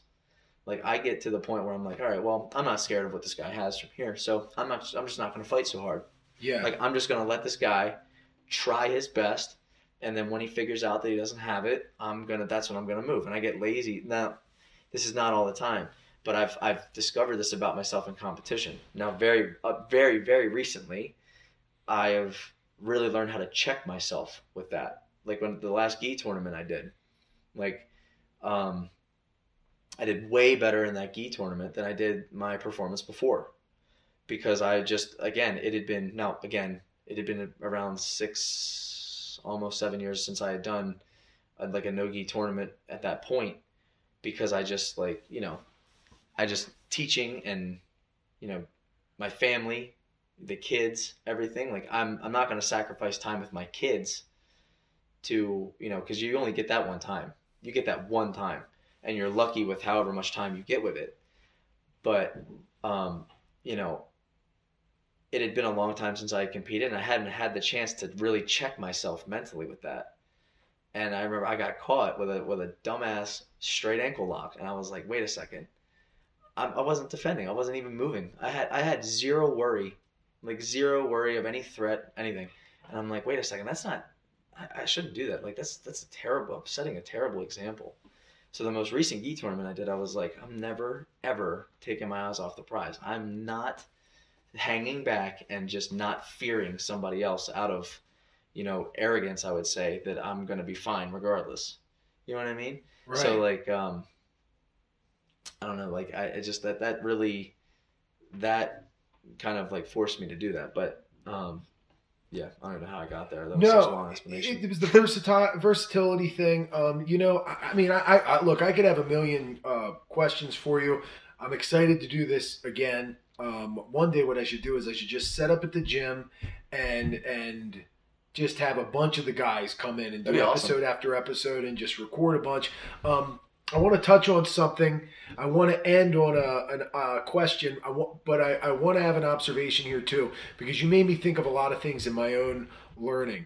So, like, Paulo, a guy you respect a lot, a great teacher of yours, you learned something from him, and I, out of it's not out of spite, right? Right? Like, you didn't like say, well, you called me versatile, but you said it was like a bad thing, as almost like challenging me. And there's a lot of truth to what he said, but at the same time, it wasn't true to you. So it almost showed you a direction you could go, even though he was maybe saying that's not the easiest path.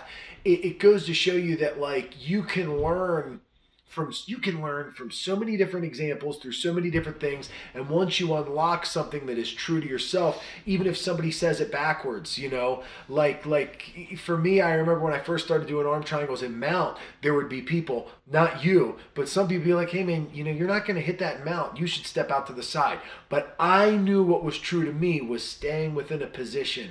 I had secured yeah. that position. So I'm just going to sink into submissions from this position that I have secured. And that was true to my game. Yeah. And it was like not learning out of spite of what somebody said, but it is sometimes somebody gives you a suggestion or tells you something about yourself, and it's almost like, you know, hey, you're a competitive person, you're a fighter, now it's yours to prove them wrong. Almost. Yeah. Not, not, you know, and, and that's good. A, a good teacher or coach would be proud of you for standing up for what you believe in, and yeah. and, and trying to prove and, and, and be passionate about that, despite whether or not they suggested maybe going in a different direction. Yeah. So that that is awesome. I wanted to say, before I forget too, um, I wanted to say when we were talking about the culture at Method, because that was like the, the, the general big opening, and you talked about having a little bit for everybody. It, it plays into being versatile is, you know, despite the aura of what you might see when you look at my feed with all, all of us just rolling all the time, going hard, me, you know, Kevin being the way he is, all of us being the way we are.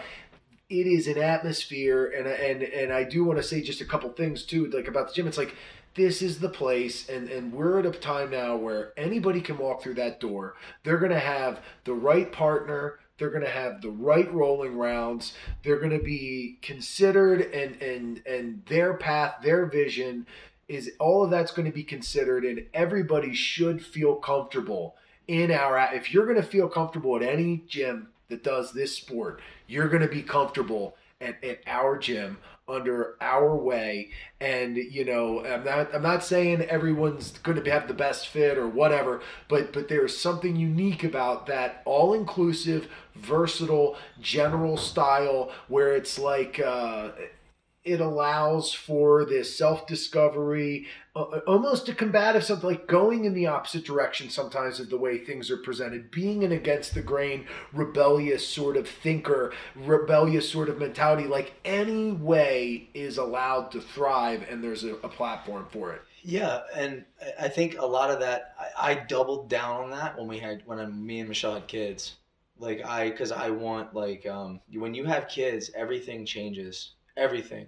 Now, I'm not saying I was a militant prick before I had kids, but I, I, I don't think I was as good of a teacher, at least for kids, before I had kids. Right. Like, I always question that. I always question if someone's like, uh, now there are outliers, you know, like Chris at the gym. I know people that don't have kids that are amazing kids instructors, because they just, they are on that mental wavelength, like they're big kids. Right. So they make good kids teachers. But they're, in that sense, like sometimes like, um, you know, sometimes people without kids, they don't really make the best kids instructors, because they look at kids as being like, uh, you know, well, uh, you're still not thinking, you know, so clearly. So you don't really need to see one hundred percent of this move, and you should just, you know, do your drill and play your games. And I'm not going to correct you if it's wrong or something like that. And to me, I'm like, no, like, I want to know, like, one word that, that rings home with me when it comes to what I want people to feel through walking through our door is significance. Yeah. Every person that walks through the Method's front door or back door or whatever side garage door they walk into, because it's basically a pavilion, when they walk into that building, I want them to feel significant, because I want my kids to feel significant. Like, I want them to grow up around people in a community that accepts them for who they are, how they are, and I want them to be able to bloom that way. But I want that for everybody's kid. Like, I want that for my kids for sure, like one hundred percent. But I want that for every single human being, because it's like, you know, why the hell else are we here? You know what I'm saying? Like, now this is going way deeper than jiu-jitsu. But I'm just saying, like, and this is way deeper than striking. This is way deeper than martial arts in general. But, like, at the core of who we are as human beings, one of the number one things, if not the number one thing, we need to feel in this life is significance. So if I can recreate that and give it to people walking in the gym, I want it to be their escape. That's why there's almost four hundred members at the gym and only a, you know, thirty compete in jiu-jitsu. They actively compete. That's why only twelve fight in M M A. It's such a huge margin of people that don't compete, but they don't have to. Like, I don't force that. If they want to, I will force them to do it at a high level. Like, I will want that for them because I want it to work for them. But, like, why do most people come to the gym? They want to learn self-defense or they want to be in shape. But really what they're seeking is significance. That's what they want. They want to feel wanted. They want to feel needed. They want to feel like they're a part of something. And they want to feel like other people identify like them. Like, they want to feel like I belong and these people don't think that I'm any different than them. Yeah. So it, imagine, and that's just as important. Yeah, but just as important, yeah, but imagine know? walking into a place that you felt less than everybody else. Some some some gyms might do that. I think but, it's less and less now, but yeah, a lot a lot might do that, right? Yeah. You know. But like so, like my kids, like my son, my daughter, like I want them, no matter what they want to do in their life. One, they have to train at least until they're nineteen. Like I don't, they don't ever have to be black belts. They don't have to do that. They don't have to teach. They don't have to take over my school. If they don't want it, they don't want it. I'll right. I'll give it to somebody else down the line. If my kids don't want to do that, which I think one of them probably will want it, but and, and the other one will probably want nothing to do with it, but it's fine. But, you know, I want them, I don't ever want them to feel like they're they're by themselves in this in this world. I don't ever want them to feel that way. I want them to feel like no matter what, there is somebody somewhere that is the same as them, and that they can identify with. They're never alone. You know what I mean? Nobody at Method is alone. Nobody. That's why I say, like, when I sign everybody up, everybody that signs up at our gym, when they're done, like, signing up, and I, I give them their gi, their belt, everything, their mouth guard, their boxing gloves, or shin guards, whatever the case may be, or when they're done, whatever, just, you know, signing the program. Great. Welcome to the family, man. Like, I, we are really glad to have you. Like, I mean that one hundred percent. Like, it's not, like, marketing. It's not salesmanship. Like, the used car salesman of yesterday, that generation of martial artists that would sell you, like, you know, try to sell you in anything that they could just to get you to sign a, a contract because you're a number to them, that day is dead. You know what I mean? The ninja right. schools are dead. And I will say that again. Ninja schools are dead. Have you been to Abingdon? Sorry. Yeah. That shit is over. It's done. Selling somebody on something that is false, that will not give them any sort of self-defense, that will not give them any sort of sense of like, like realistic sense of like purpose or a real way to get what they really want. Like, you know, by signing up, like I said, self-defense fitness, it will give you none of that. And it will give you all the problems with thinking you're, you're learning martial arts and self-defense. That to me is a scam. Like, that to me is dog shit. But I mean that, like, one hundred percent. Like, when someone comes in and signs up, I am ready and willing to change their lives. Like, however I can. Like, whichever way I can do it. I am one hundred percent committed to changing someone's life however I can. Whether it's saying hi to them when they walk in the door. Maybe they've had a shitty day. I want them to be able to come into the gym and just let their guard down. Yeah. Because all of us have our guards up all day. It's all day. Yeah. And then you and then and then what? I want you to leave your nine to five, argue with your wife about coming to jiu-jitsu, and then get to jiu-jitsu and I'm like, why are you ten minutes late? You think anybody wants to hear that bullshit? No. I'd rather somebody be ten minutes late to my class and I'll st- than not be there at all, and I'll still wave, say hi, smile, call them by their first name. Like, because I'm genuinely glad that they're there. I'm not just saying it to retain students. If all I wanted to do is retain students, I'd probably have a thousand students at the gym. But it's not like that. It's not like that at all. If it was a numbers game for me, it'd be so cookie cutter. I'd have probably five locations. No way. Like, if it was a numbers game for me, it would be, it'd be so empty. Yeah. And there would be no reason to have an emotional connection to somebody. So like, like I said, like, I think what makes our atmosphere totally different is that I am literally trying to find a way tirelessly, to the point where my hair is falling out, to help people in any way I can. And that's why we're here. Like, that's why I'm here. Yeah. Like, I know that for a fact.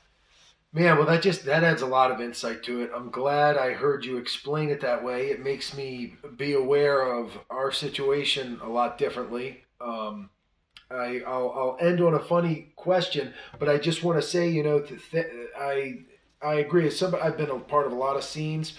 I can't think of anything. I've done a lot of stuff. You know, I'm, I'm practically a borderline, you know, uh, street shaman. Uh, you know, street I've, I've shaman. done a lot of stuff, but I don't know if there's anything that has come close to affecting my life the way it, that, that being a part of this has. You know, I've done a lot of cool stuff. Nothing has affected my life, and it's, and I've taken as much pride in being a part of something as my journey. There's nothing I would want to give up in life less, or, you know, than, than my time, my tenure, my experiences, and being allowed to be the way I am.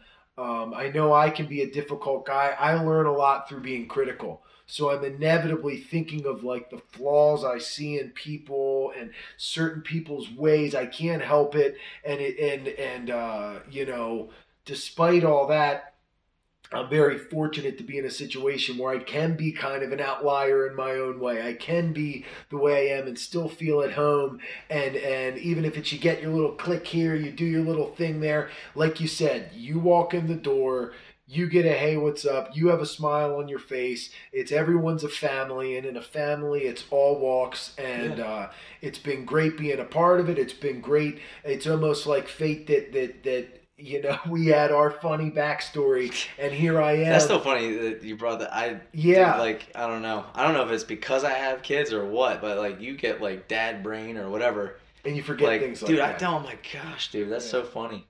It might be the martial arts. yeah, yeah, it might be repeated punches. Might to be the, the head. Starting boxing in high school. yeah, it might be that. Might be uh, yeah. beginnings of C T E there, but whatever. Yeah. Whatever. But uh, no, man, we've had we've had so many laughs and such good times. And sometimes I look at these, you know, real serious schools with like such just, it's been so much fun getting good at this shit. It's just, we have a fun atmosphere, and like, hey, not every style, there's always going to be your people. It's not up for every individual to like try to understand why everyone is the way they are, but you've done a great job of housing and being that role of like trying to not cater, but like, but be aware and understanding of what's going on.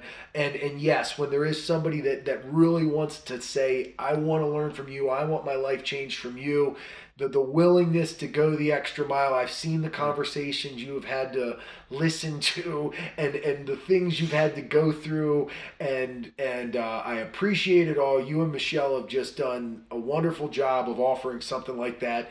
Uh, we got a cool fucking team, dude. We got a cool group of people. It is unique, and it is only getting bigger. I'm, I'm very, I'm very proud to be a part of it. And, uh, and after even just hearing this conversation, understanding your vision for it, um, it's tied up some loose ends in my head as far as understanding what I'm a part of too. So it's, I really appreciate it. Um, I do want to ask you, I want to give you, you're going to make the selection on this, okay? yeah, I have, cool. So like I said, I have these sub-series. Each one has their own sort of, uh, you know, n- name. For instance, Deep Cuts, I got that because that's a common radio station for like music. It's kind of B-sidey, fringy music. When they call something a deep cut, it's like, you know, the track, the last track of some album that, you know, maybe had a hit, but it's not the hit or whatever, which kind of defines my musical tastes and stuff. So, and it had deep in it, right? Lost in the Deep End, yeah. Deep Cuts. But I, I wanted to keep the word bloody in because I had a podcast with Alex Perry. It was what got me into training, was was interviewing some of the fighters. I came to the gym. You, you had me roll with um, Mike Ferrante and LaCarlo back back when I was That's just right. a guy on a podcast too. That's right. Yeah, and I came in. You were very welcoming. I got to interview some of the guys back then, and it was before I ever trained, and that is what led me to stepping foot into Method and training. It's It was like the, the buffer. So I I had a podcast, an M M A podcast called Color Me Bloody. I want to keep blood or bloody in this sub-series, but I have three things in my head, okay? And if you can't come up with it, it's okay. But but I'd like for you, even if you just pick a random one. Okay, I had, I had uh, Bloody Lip. It would probably be Bloody Lip Radio, but I would probably just call it Bloody Lip when it would come up. Uh-huh. Um, I would call it... Uh, Actually, you know what? Let's go between this. These are the two in my head. Bloody Lip or Blood on the Mat. Oh, no, no, no. Uh, the other one I had was, um, if it's not going to come out of my head in, within the next minute, it's not worth it. So it wasn't that good of one. There was, oh, oh, a, a pun, like kind of like, you know, when you like, you know, an English guy or European, like the, the bloody details. So like, because we go into the details. So the bloody details, Blood on the Mat or Bloody Lip. Is there one you like the most? I would. I want you to take uh, the honor of, of picking between those three terrible substitutes. um, uh, I don't know. I mean, what is it? What is it? Uh, Blood on the Mat. Blood on the Mat. Bloody Details. Bloody Details. Or Bloody Lip. Mm. Bloody Lip's kind of straightforward. There's no lip. Pun there at all. I know. I'm thinking of all these words, and I'm like, that's a different type of podcast. I'm thinking of like in deep, deep, uh, bloody lips. I'm like, holy shit. Um, yeah, yeah. Let's see. Uh, I mean, bloody details. I like. I bloody like. Blo- details. I like bloody details. That, that's cool. I think that's cool. Um, uh, bloody details. Are you married to blood? What would be something else? Is there any other direction? Like, is there anything that comes to mind that sounds cooler? We could get rid of blood. Like Sunk In Deep or something like that. Like, because okay. That's like, you know. Oh, you know what? Actually, I like the deep pun. You, you want to go deep pun? Because you say, said you said you wanted to yeah. have something deep in it. Well, no, I was saying I did in deep cuts. Right? Yeah, that's what I'm saying. But you know. Yeah, but actually, you know what? I like it. I, I, I, I that's actually a better. If we can use deep. Screw Color Me Bloody. That podcast was, you know, nothing of the past. No, I don't think it was a bad podcast. Deep. I'm just oh saying, like, God. Sunk In Deep, you know? Sunk In Deep. Sunk In Deep Radio. Yeah, well, be, yeah. Yeah, because it's a, ch- you know, you, you sink yeah. a, yeah. And I'm a, ch- I, I get them in, I, I like that, yeah. That's what I'm saying. I mean, you think chokes, jiu-jitsu, you know, sunk in deep. You know what I mean? Joe Rogan used to say it all the time. You know, not, all right, you know what? I don't know if it's like illegal to say his name on your podcast or whatever. No.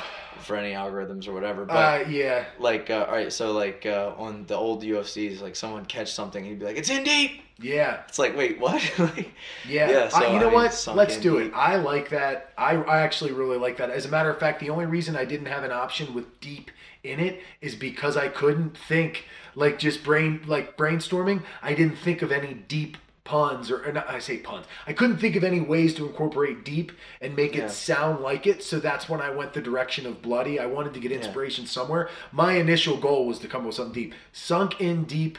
And I might call it Sunk In Deep Radio, Sunk In Deep Talk, but when it comes out, it's Sunk In Deep. I like that. It's kind of a unique sort of spin. This this uh, segment has now uh, been named Sunk In Deep. And, uh, I, I appreciate having you on. I don't. Um, I, I'll put in the show notes. Uh, I know you're not big on like social media and all that. You can find a Method M M A, Eddie Method M M A uh, comes up. Eddie Abney. You can find him different ways. Uh, I'll, I'll try to put um, some, yeah. some links I, up and stuff. I do want to say. Um, I do want to say talk about uh, my coaches real quick. Just yes, their names, yes, for sure. Just, their, just just for a second. I know we're done, but uh, no. I just want to mention them because we briefly mentioned them. But again, I owe everything to these individuals.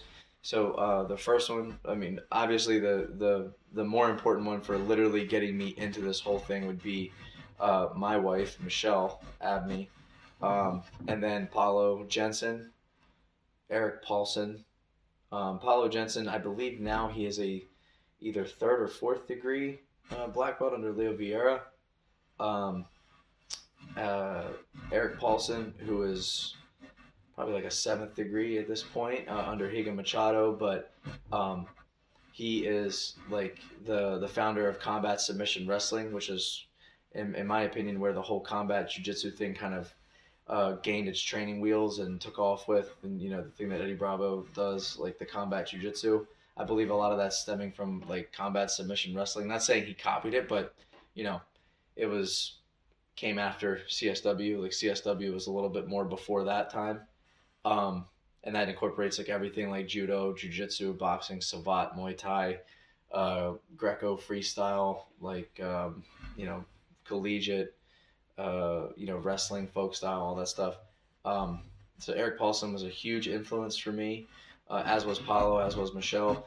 Daniel Suarez uh, at Southern California Combat Club in, a club in Buena Park, California. Um, easily my biggest influence in Brazilian Jiu-Jitsu and grappling, um, just because of, you know, how he approaches and how he looks at Jiu-Jitsu, and he is like another savant when it comes to grappling, and, and a lot of the hardcore Jiu-Jitsu guys know who he is. He's a fourth degree or he's a fourth degree black belt now under Chris Howder, um, who was one of the first twelve non-Brazilian black belts in the United States, part of the original Jiu-Jitsu Dirty Dozen. And then my striking coaches. Now, over the years, I've had uh, two striking coaches I've had, um, and the the boxing coaches I had, it, it was pretty brief, and it was usually, it was like three or three of them, and, you know, it was just kind of all over the place, and I wasn't really taking it as seriously, um, and, uh, I, and they never really cared to invest too much in me anyway, so, um, you know, they can fuck off. But when it comes to uh, Muay Thai, I would say Alvin Chan uh, was a really big help for me, and uh, showed me kind of like what good pad holding should look like, and, and, you know, proper like Thai style Muay Thai should be. He was in the T B A. He's a, um, a Kung Crew is what they would call it. He should be an Ajahn by now. And uh, Duane Ludwig. And last, but certainly not least, Duane Ludwig. Um, I don't think people really need to know a whole lot about him, because it's, if, if they don't know anything about him right now, they're living under a fucking rock. But uh, you know, Duane is easily the biggest influence in striking I've ever had. He is an absolute ninja when it comes to, you know, breaking down and dissecting combinations, punches. I think he is responsible for, he's responsible for the growth of an entire striking system for sure. But I believe that for me personally, he has done, he has made me, I would say, a lot of the coach that I am through a lot of the things I just, you know, have, have gotten from him, whether it be an outlook on training, drilling, um, coaching, whatever. I mean, and Danny's given me those things. Michelle has given me those things. Um, you know, uh, but those are the coaches that, that have had the, the absolute most impact on me through this entire thing. And, uh, you know, the same thing, like when I talk about uh, my wife, I just assume that because you know about her that, um, you know, everybody else would, but she is also a black belt in jiu-jitsu under Danny. Um, and, uh, what is it? She is, you know, an absolute monster when it comes to, like I said, conceptual learning and, you know, building people from the ground up. She's very, very good at that. I, I don't think I'd be where I am, uh, without that initial like introduction to jiu-jitsu. And as far as, uh, Muay Thai, I'm a black rank shirt under Duane, um, and have been for the last three years. Yeah. So, yeah. Three years. Um, so again, like I said, those are the, the main coaches for me, at least, that have molded me into what I am now. Um, so I, I don't think I would be where I am without them. So that's why I feel I need to have to like give them some yes. credit as well. You know what it made me think of? We talked about Joe Rogan. It's like at the end of like a an interview, at the end of a fight, he always like, all right, does anybody like to thank? Or like back in the day, they used to always ask people like to thank whoever they'd like to thank. Yeah. Like that should be like a part of the show at the end of every episode. Is there anybody you'd like to thank? Instead yeah. of like plug, yeah, like, well, that, thank that's, your people. No, but that's definitely who I, that's definitely who I thank, because I mean, yeah. we are a product of, you know, right. the patterns at which we've followed in life and the people we've met. So, you know, no, you were not the same person that you were a year ago because of the people you've met. Same thing with me. But I wouldn't be who I am as a coach without those individuals. So, you know, just as long as they get right. a shout out, I'm happy. Yeah, uh, this will be the first of many. We actually had a, speaking of Duane Ludwig, we had a fun uh, uh, a non-recorded podcast. That was like one of the coolest days of my life, dude, because as a lifelong M M A fan, as whatever, to get the invite to come hang out uh, in your at your old house with Duane Ludwig for a few hours and just that was gangster, right? That was that was so cool, dude. Like, I'm not somebody that is, you know, I, I try to make it in my head like, oh, it only means so much to meet somebody that's like famous to you or whatever, cool. But it was just too cool to be like, you know, and it wasn't even there was no pecking order in that conversation. There could have been. You know, there could have been, but we were just three guys having a great time, yeah. a great conversation, and uh, I, I would, uh, yeah, that that that was a cool moment for me, getting getting invited uh, over after that seminar and getting to hang out with everybody. So th- cool. that'll go down as one of the coolest days. Um, you're you're you're a hell of a coach. We got a hell of a team. Um, like to give a shout out to Matt Matt Abney. Eddie's son. Is he down here? No, he's not, but I'm oh, giving okay. a shout out on the thing. Oh, my boy, you're a great dad. You got uh, two wonderful kids. And uh, yeah, uh, maybe, maybe before the next time we talk, if there's anything you could even think that like, oh, I would like to make a general, like, let's talk about this. But clearly we could talk forever. Yeah. We could talk forever. Yeah. And we could, we could ch- channel in on something like culture or something in like the types of learning. Uh, That's one of the things Kevin makes fun of me for at the gym. He's like, oh, you just don't stop talking. I'm like, ah, I'm trying. I'm trying, I'm trying to like cut it off. Me and you together. We're, I know. Me and you together, dude. So I, I can't wait to have you on again, and I, I, I, we could go on forever. So maybe think of something, uh, and I'll give maybe give you some ideas. But I'll have you back on soon, and we'll have a different audio setup. This I know this doesn't sound bad, but uh, I, I forgot my power cord to my uh, mixer, so we're doing the uh, old uh, mic in between us sort of thing recorder. But um, do like fight planning.